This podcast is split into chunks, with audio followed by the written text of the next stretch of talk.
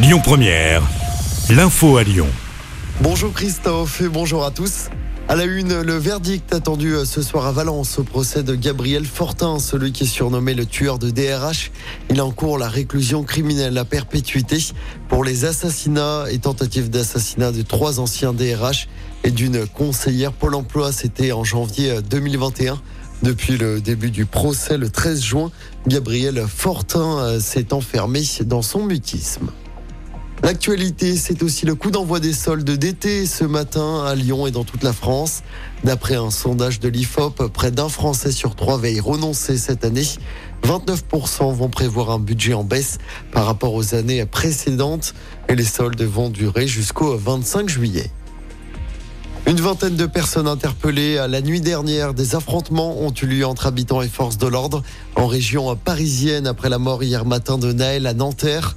Cet adolescent de 17 ans a été tué par un policier alors qu'il se trouvait au volant d'une voiture.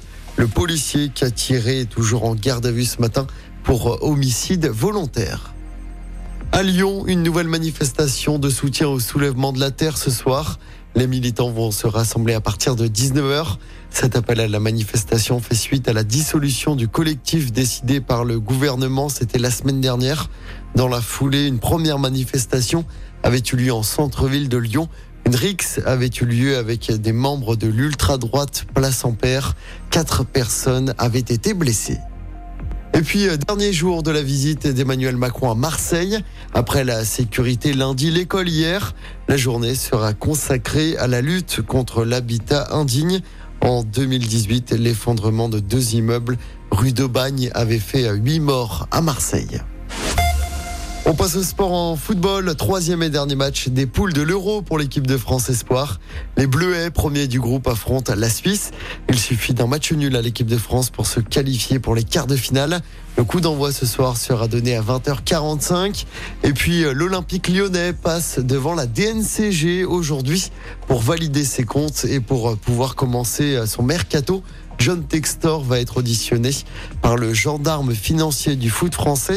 Il y a quelques jours, la DNCG avait envoyé un courrier au nouveau propriétaire de l'OL pour lui demander d'injecter 60 millions d'euros d'ici au 30 juin.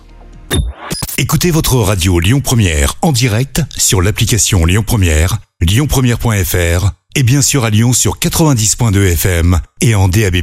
Lyon Première